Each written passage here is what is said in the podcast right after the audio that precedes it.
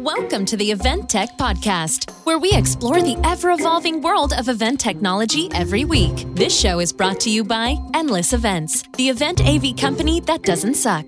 Now, let's talk tech. Hello, ladies and gentlemen. Welcome back to the Event Tech Podcast. We have an exciting episode, very timely, ready for you guys. Um, and we have a little bit of a different setup today. Uh, we have a, an additional co host who is helping out today for today's podcast, joined via the awesome thing known as social isolation remote recording. That man sitting over there is the hilarious Andrew Latimer of Endless Events. And as you're all well accustomed to, is our longtime host, the warm and whimsical Will Curran. Oh, it was was this like a hyphenated, or is that was was or is that multiple? You picked like three different uh, words. I picked two. Yeah. It, it all was, right, uh, all right. Cheating it- a little bit. There were some good um, ones on there. It, it just kind of felt like it needed two to catch me up on. Uh, on all the adjectives that you've been missing out on. yeah, it's my first chance to uh, get to do that, even though I've been here a few times before.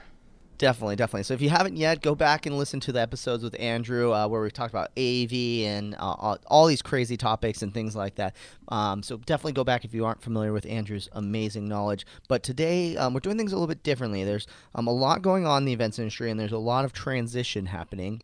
And one of those biggest transitions is the transition from in person events to virtual events. So, we wanted to do an episode to kind of talk a little bit about all of the things that we've been talking to our clients about. Uh, it seems like every five minutes we've been doing client calls and talking about a lot of similar strategies and um, you know capabilities and things like that. So we wanted to give people an idea of what was possible because that's what it seems like the number one question that we get is how uh, what is possible when it comes to virtual events. You know what what what is all the different possibilities. Um, you know all that sort of stuff. So I want to bring Andrew on because he's been literally talking with clients and implementing these strategies literally from everything from a simple web stream more webinar setup all the way to a fully complex virtual event um, complete with networking and all that jazz. So, Andrew, are you ready to start dropping some knowledge bombs for everybody? Absolutely. Let's do it. All right, all right. So, um, obviously, we've been talking, uh, beginning with a lot of clients, and we've been saying, hey, you know, when it comes to virtual events, it's time to close your eyes and start dreaming about what's possible. And so, starting to kind of walk everyone through at a basic level, what is the most simple version of a virtual event, and what what is possible with that very very simple virtual event? Sure. So I think there's a, a lot of people experience virtual events on a daily basis uh, in their office and corporate meetings already. So you can join a webinar through Zoom or Skype or WebEx. Uh, so I think at the most rudimentary level, that would qualify as a virtual event when you know the C-suite of a company is getting together in the conference room and the rest of the company joins from their desks. It's it's still an event. Uh, now, with that, there's obviously limitations. Uh, you know, the platform that you're viewing in, whether it is Zoom or Skype or whatever it may be, that is built for web conferencing. So you're going to see, you know, people's screens popping in and out. There's not a lot of control to it. Uh, you could have a couple people that are just, you know, not paying attention. You see them in the background wandering off. It's not going to be professional. You know, to me, that's just kind of like wandering into a boardroom. Uh, to to me, a virtual event really does start once we go one step above that, and that would be your more traditional live stream. So you see them on YouTube or Facebook or Twitch or any of these social media platforms already. Now we're just looking at a broader marketplace of what companies, bands, you know, galas, birthday parties, weddings can utilize those platforms. And again, looking at the most basic level there, you have, you know, these out of the box players, whether they are on social media or a tool like uh, Vimeo's live stream, where anyone, you know, with a laptop can put their webcam on and send to these tools and you know some have basic reactions built into them likes thumbs up uh, you know live stream offers uh, rudimentary levels of analytic, uh, analytics uh, password protection on their uh, first step of the paid plan uh, so you can get a little bit of feature to it but at the end of the day uh, your your basic virtual event is more or less a live stream that we've seen in a lot of forms before. I think where you can really get a lot of power out of that, but still keeping it as a affordable option is investing a little more in pre-production of your content, uh, getting some graphics together, getting an AV provider, and right now there's a, a lot of those out there that are eager to assist with your event. Uh, the in-person events markets uh, freed up a lot of personnel and gear, and we'll we'll look at it in that positive light for now. So, uh, you know, you can fairly quickly and easily deploy, you know, a single camera in your office and stay six feet apart from everyone, and uh, be able to bring in some graphics on screen, you know, a lower third like you see on the news, flash the PowerPoint up, play a video. Uh, all of that can be done in office uh, or even remotely and then sent to the live stream uh, with without really breaking the bank. So there's so many options when it comes to these virtual events, uh, and you kind of talk a little bit about breaking the bank um, a little bit. So I guess Mm-hmm. to have an idea so far, you know, um, as you're kind of scaling these up, they start to go up in budget, typically as well. Uh, absolutely. So when when we start looking at the Zooms and Skypes, a lot of that can be done, you know, within uh, the the resources your company may already have. Uh, if if you're looking at it from the perspective of a band, you might be wanting to go onto Twitch or Facebook Live. Um, you know, someone might already have some basic camera equipment in your band. You can kind of multi-purpose that and jury rig something together. If you're looking for a little bit more professionalism there, you're probably going to want to rent a camera, um, you know, rent out a studio, uh, some basic audio mixing equipment and microphones and so forth. Then you start talking a couple thousand dollars there. Uh, I think looking at your general live stream, uh, single channel, you know, we're just going to talk in front of this open platform for two hours or four hours or whatever it may be, and a couple hundred people are going to watch it. And, uh, you know, we're gonna we're gonna keep it pretty simple. You're talking in the low thousands. Um, you know, you you could see it go up to 10, 15,000 once you start having that on-site studio where you have some professional technicians running your graphics in and out. Uh, you know, again, still not getting anywhere near what you might have spent in a traditional marketplace of, you know, a, a two-screen setup in a ballroom for a day or two days. You know that's that's usually going to be more than that at that point. So uh, it, it's still providing you with some savings. And on the plus side i think it gives a broader market you know a thousand people can watch a live stream a hundred thousand people can watch a live stream. The only difference is you're paying for some extra bandwidth.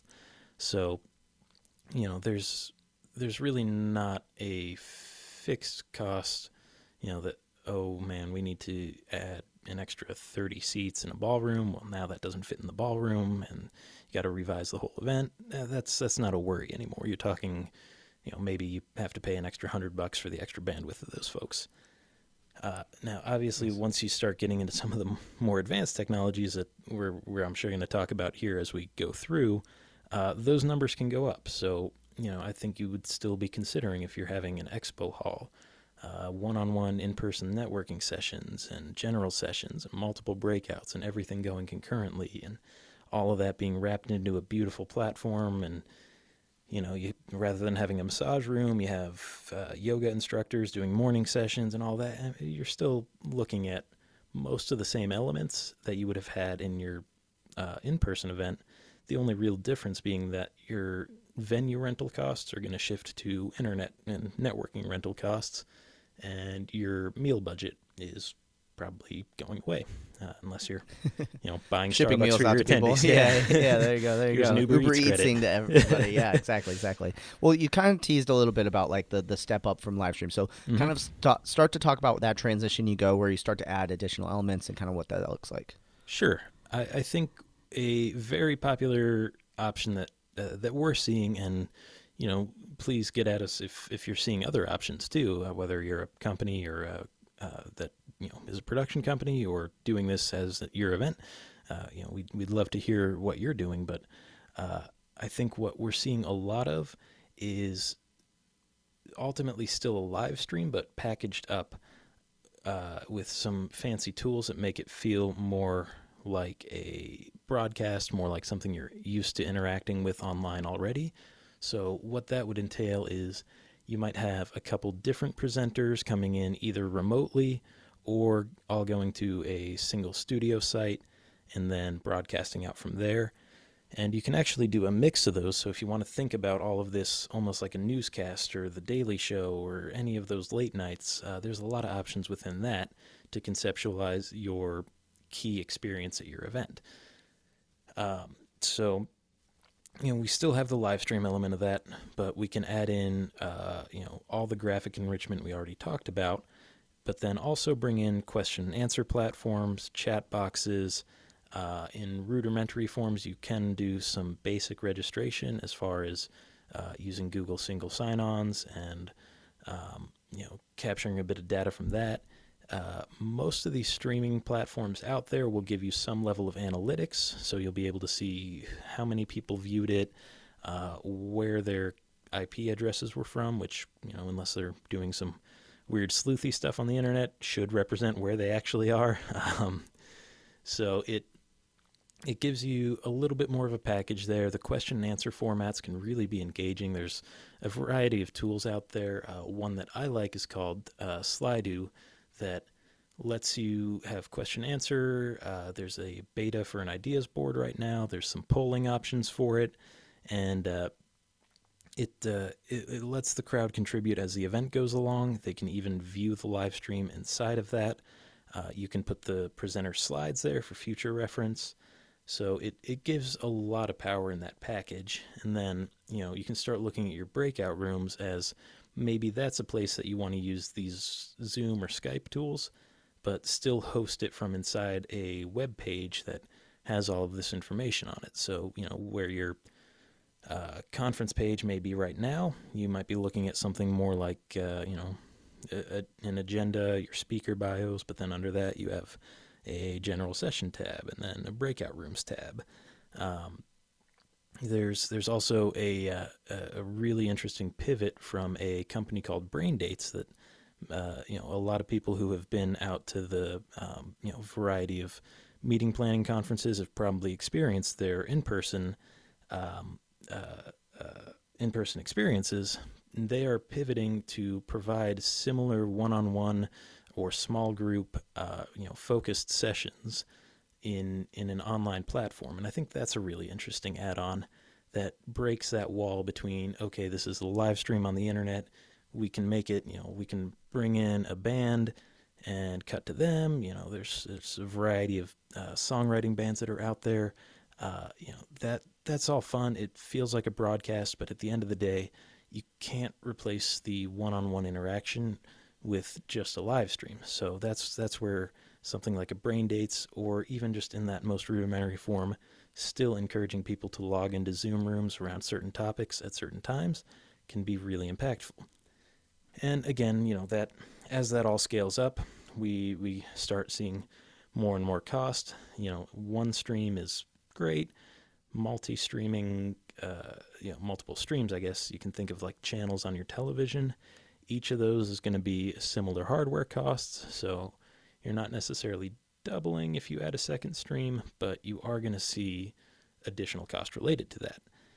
So I think, you know, it's it's probably fair to say that if your conference was previously a general session for 3 days and 10 breakout rooms and you had an expo hall, you know, you're probably going to end up spending as much on AV, plus also, you know, the networking costs you might have been paying for attendee internet. You know, a lot of that budget, I think, is still going to translate. Uh, so it is important to keep that in mind. If this once was a revenue generating event for you, you might have to be more strategic with what you're doing and pare it down to, you know, we see some people going single day TED Talks, like, you know, let's cut some of the presenters that eh, might not have been fantastic presenters, but they had good information. you know, you can relay that information to someone who is a skilled presenter or, you know, really dial it back into, all right, we're going to go to this person who has, you know, some interesting updates about this latest software that we're deploying. You know, they can spend five minutes on it rather than 45 minutes plus a 15 minute question and answer in a breakout room uh, that, you know, 20 people are sitting in. Now your whole organization can see that five minute update and you know really get the high points of it. So I think there's probably a little more strategy that has to go into your se- uh, session selection. That's a doozy of a word for me right there. Uh, there's, there's Say it seven times fast. yeah, Session, strategy, selection, selection, session.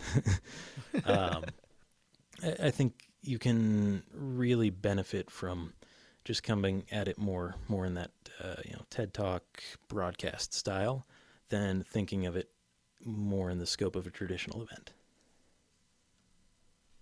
So when it comes to these virtual events too, uh, a lot of what you've been kind of talking about so far has been very synchronous and everything like that as well. What sort of options are out there for people that maybe want to do a little bit more asynchronous of an event. So what we've talked to a couple clients about too is like, hey, their event was normally three days. Well, you can't keep someone's attention for ten hours for three days, right? so they're going down to like one day. But also we're seeing as well maybe like an hour each day for seven days or something like that as well. But mm-hmm. also let's talk about the fact that sometimes these events can be launched and they could last forever or whatnot. Can you kind of talk through what you think that looks like? Yeah, I, th- I think that's a really interesting area that we're as an industry just beginning to explore, um, because you know, as as you were talking about, we're we're all used to okay, this session takes place at 9 a.m. We'll send out the slides afterwards, and that's the extent of the capture of it.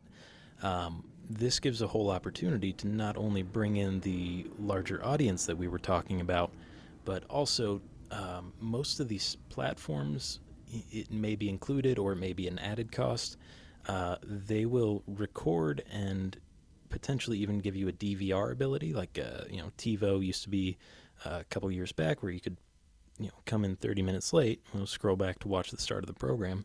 You can do that. Um, but it's also all going to be recorded on demand from uh, really most, if not all, of these platforms. If if someone's not giving you that, I, I would challenge the use of that platform at that point. To be honest, um, that will let you have really anyone come back at any point to review it. So, you know, if you had 60 breakouts before, you could still do that and give everyone the option to attend all of them. You don't have to really be super considerate in your timing of them. And, you know, obviously, as long as it's not the same person presenting two at the same time, uh, you know, you could have a nine o'clock and a 10 o'clock that once, you know, had to be separate, they could go back to back now because someone can come back and view it later. I think where that starts to encounter some challenges would be in your moderation and question and answer of it. You know, obviously live a presenter can respond to questions instantly in that moment, but I think what a interesting kind of solution that we've seen uh, already is that you can keep the question and answer page live and either communicate times where the presenter will come back and answer the questions in that platform, potentially do an additional stream, or you can kind of get a summary of maybe you had, uh, you know, the West region was doing breakouts for a day over here. Well, you can kind of pull all of their questions together and say, all right, you know, we did all of that on Wednesday. On Friday, let's all come together for one hour and we're going to do a question and answer session with the six breakout presenters all kind of on one panel. Um, you know, that's that's a pretty easy technology solution from the delivery side. Uh, and then you know it's it's just wrapped in the same kind of broadcast wrapper where you have a question and answer and a, uh, a viewing platform on a page. People can come back and get all those questions answered that might have come up uh, during the rest of the conference. So it's uh, I think that's a really interesting opportunity to drive more value than you might see in a normal, you know, okay, we did our breakouts on Tuesday, now we do general session on Wednesday and awards on Thursday. Uh, there might be questions going unanswered. Well, now now we can bring that all back around and talk to it on a more strategic level as a company. I like that. I think uh, you uh, it brings back memories of encore sessions at conferences, where it's, hey, Yeah. this presentation was so popular, we're gonna bring them back again. You can see them again. They do it again, but almost what you do is just take that recording. In fact, we did a um, Brent and I did a recent presentation on 5G. They recorded it, and then they said, you know what we're gonna do is we're gonna restream it And, you know, as Brandon and I, we can hop in the chat and we'll be able to answer questions live as if we're there as well. And I think that people really appreciate that. And you'll see, like, I think a similar mentality. People think, well, well, people actually do that is uh, if you go to Reddit and they do the AMA sessions, you know, a lot of times they announce and say, hey, for example, Bill Gates is going to be on at this time to this time answering questions, and they do it, and people are totally cool with submitting text questions, and then the presenter just ferociously typing in the background, and now you're just layering additional content on top of that, right? Yeah, exactly. I, th- I think it's an experience that we've seen at uh, a, a, fair number of larger conferences, but now it's really accessible to everyone. Um, you know, it, again, like we talked about earlier, you're really just paying for bandwidth at that point. Uh, depending on your technology deployment, you might have some additional cost in keeping personnel around to send out that link and monitor your presenters. But you know, compared to, oh, we have to extend the general session by a day to do this, you know, that's going to be a sixty thousand dollar cost. It's it's not going to be anywhere near that. So I, I think there's a lot of opportunity that we're just beginning to scratch as far as repeatability of content and I think that can even apply towards uh, people attempting to earn continuing education credits. Um, there's some platforms, again, it's going to be a premium feature for a lot of platforms out there uh, it, because it's going to require some integration and some more de- detailed analytics and logins. But it, it is possible to track and say, okay, as long as the person lo- logs into their live stream, uh, you know, we'll know that that login is viewing a page and you know it'll be able to most likely depending on your platform tell you okay this person watched the whole time or you could even integrate quizzing at the end of your uh, session of okay you have to get a 80% to earn credit for this session um, now anyone could go back at the end of the show and watch all of them and if they really want to knock out their CEUs then they'll watch all 50 breakouts answer all the quizzes you know it's it's a great opportunity that in in a virtual environment you really couldn't do uh, on site at an event. I love it. I love this. This is so cool because I think it just opens up so many possibilities of. I mean, honestly, what's possible? I know that makes no sense at all as for the sentence, but it's just super duper exciting what is coming down the the, the pipeline. Yeah, absolutely. And, and um, I think we're just going to keep seeing more and more innovation in the space as as a lot of the companies that previously delivered on-site experiences start to consider how they're going to do that live or uh, virtually. Yeah. Sorry. Yeah, and I think that's that's one of the great things right now is we're kind of this golden age of virtual events. That now there's all this, you know virtual events we're seeing you know maybe one percent of the market, two percent of the market. Now they're seeing hundred percent of the market, or mm-hmm. you know maybe eighty percent because there's, there's still events that haven't quite converted over. Andrew, can you talk a little a little bit more about the what's possible? Is there anything else that like you think that is absolutely crazy that you can see happening with virtual events, or things that people don't know is possible? Anything that you think is really exciting? Yeah, I'm I'm very interested to see where this goes as far as the uh, scale of how the content is presented, um, because you know we we have seen TED talks before, but I, I think there's going to be a lot of interesting synergies. You know, esports has been getting bigger and bigger. I think that kind of mentality and gamification is going to start translating into virtual events. So it's it's still uh, as far as I know, and you know, if, if anyone out there knows of technologies that are uh, you know leading edge on this, uh, I'd love to know more about them. But I think you're going to see a lot of gaming elements brought into these virtual conferences.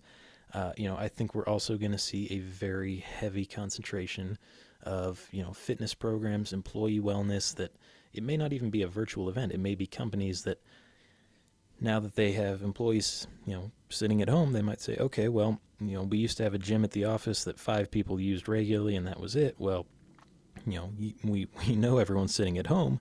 We can offer you this, you know, one, hour session each morning. You know, Tuesday's Zumba day at home, and Wednesday is circuit training at home. You know, I think there's a whole lot of kind of intermediate, not necessarily conference events. You know, bands can get on and present themselves in new ways, doing question answer with their fans. Um, yeah, I, I, think that whole realm is just beginning to be opened uh, as far as how you're to, you know, participate in this from home, since it, it does look like right now that this may be going on for at least a couple months, um, if if not longer. And I expect once people see how easy it is to do this, that it's going to be more frequent. You know, you, you used to come together for a quarterly regional meeting that everyone had to travel for, and let's be honest, a lot of people didn't really want to do it because it, you know you're sitting in a ballroom in an off-city hotel that is kind of inconvenient to get to. Wait, Andrew, are you speaking from experience right now? well, we we go to coffee shops rather than ballrooms. Yeah, yeah, yeah. I think we keep it fresh, even if it was a little chilly in Chicago. But uh, no, you know, you see so many people that dread going to their, you know, smaller meetings because you're not experiencing that flair that, you know, oh yeah, we're gonna give away trips to Cabo for the top sales leaders, and you know, we have this A-list band coming into play for y'all. It's more, you know, three hours of content delivery or three days of, uh, ten hours a day of just content delivery from a stage from the regional execs. You know, it's not always engaging, but now you can do this all virtually, and a lot of people are going to be forced to do, and realize like, huh, maybe maybe we don't need to spend that expense. Maybe we can have a little more fun with it, and you know, provide an option that's not 30 hours of speaking from a stage and you know feeding people coffee for the entire time to try to keep them awake. I, I mean, you bring up such a good point too. I mean, about this idea that like a lot of this might be resembling itself um, now um, uh, after remote work and kind of what's possible with remote work too. So mm-hmm. you know, I think that we're obviously seeing two bo- booms in two industries: virtual events, and then also the idea of remote work as well. Um, so I think definitely it's smart for you to say like, hey, like let's think about this from not just a one-time event thing, but maybe a continually running thing um, that sort of, of options as well. What what other stuff do you got from the creative side of what's possible out here? Uh, I think there's revenue streams that are not normally available at uh, conferences and pulling a little bit actually from the concert and festival market. They've they've been going more and more virtual for years. So you know you see the live streams from uh, you know all, a lot of the major festivals now. Well, I, I think we're going to see people start to borrow from that idea of okay, we can have a conference merch store. We're going to have a festival mer- merch store and have that online, and exhibitors can sell through it, and you know the conference can sell through it, or you know you can work with a fulfillment company to make sure all of those elements are getting delivered, and a lot of them even have uh, you know kind of embeddable or uh, you know they they'll build the store and provide login uh, to it. So it's it's a service that's not necessarily hard to set up. Uh, so I think that's going to be an interesting, interesting revenue generation opportunity, and I think it's also going to be interesting to watch people that are in the digital ad space start to learn how to monetize this as well because you know where where a conference vendor might have once had the you know 15 minute speaker slot on stage and you know the, I think there's some mixed reactions to that and you know mixed impact of it, uh, depending on how engaging the sponsor is. You know, the the marketing team of these companies could put together a 30 second ad spot or you know a two minute ad spot or whatever you want to give them, and you can now have your sponsors advertising in your conference videos. Because uh, I, I think a lot of people are going to want to take breaks after 15 minutes, after 30 minutes.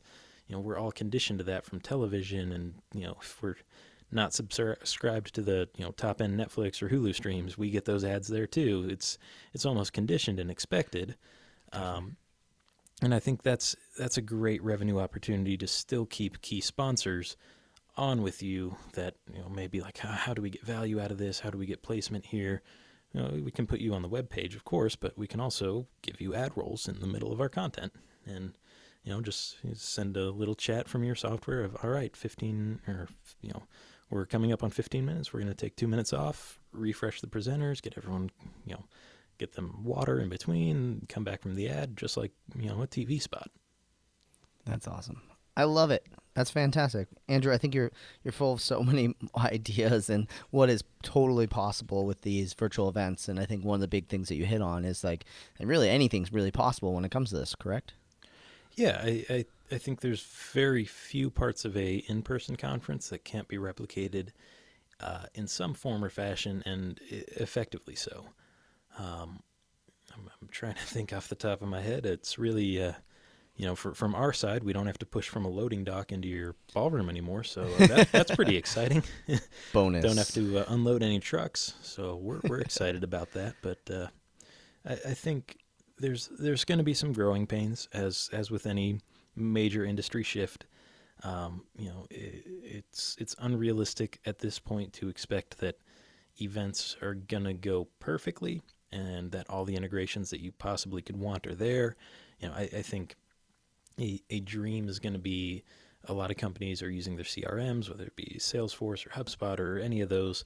You know, there will be a day where all of that can integrate into your viewing platforms and you can collect the data from those as you would on your websites and landing pages. It's, I think it could be done now, but it's going to be a little painful. There's a lot of web development aspects behind that. So some of the data that you desire is going to be tough to get, I think, in the near term. Uh, I, I, would imagine fairly quickly, six months to a year, that all of that is going to be considered, put out there. Um, and, and I think it, it may provide even more metrics and more connection than you've ever been able to get on site. You know, that's you go to any of the conferences lately and it's you know how do we get data from people? How do we see who's subscribing to what? Who's interacting with what vendors? You know there's all this uh, the, the beacon technology that's starting to take off. There's interactive things that are honestly they're capturing your experiences and how you're interacting with them and using that data. Uh, now all of that is done through a computer that they can embed in you know as long as you're compliant with california gdpr and uh, any future legislation around that then you know it's it's a captive audience with you know willingness to already share data with you. So I, I think that's an area that's going to be a tough point for people, but will eventually become a great asset. I couldn't agree any more. A- Andrew, seriously, been so awesome. I know we're coming to our end of our time together, but um, I wanted to thank you for for coming on the show. I know we're probably going to be doing a lot more episodes on virtual events. I have a feeling coming in the future. so um, I'm sure we're going to be walking you back to talk a little bit more about specific technologies and what is possible. But if you if you're curious, I would love to know if you've seen something that we haven't seen. Um, you know, you can reach us directly at eventtechpodcast at helloendless.com. Shoot us an email and let us know if you've seen something that we didn't talk about that you think is really really cool, or you want us to explore, or hey, is this possible? And you want us to talk about it. We'd love to know. Um, and then let us know too if if there's any sort of topic related to virtual events that you want to know on a technology standpoint you know that the Event Tech podcast is a place to go. So we hope to see you really soon. Um, Andrew, thank you so much for coming on the show. Absolutely. Thank you for the opportunity to be here, and uh, I, I, hope it uh, helps alleviate a lot of concerns from people that are, uh, you know, having to present a uh, virtual event to their board. absolutely, absolutely. Well, stay tuned. We got more Event Tech podcast coming soon, and uh, we can't wait to see you guys all next time on the Event Tech podcast. Thanks again for listening to the Event Tech Podcast. Be sure to rate and review us on your favorite podcasting app. Also, be sure to head to eventtechpodcast.com and leave us a comment about this week's episode. We'll see you next week on the Event Tech Podcast.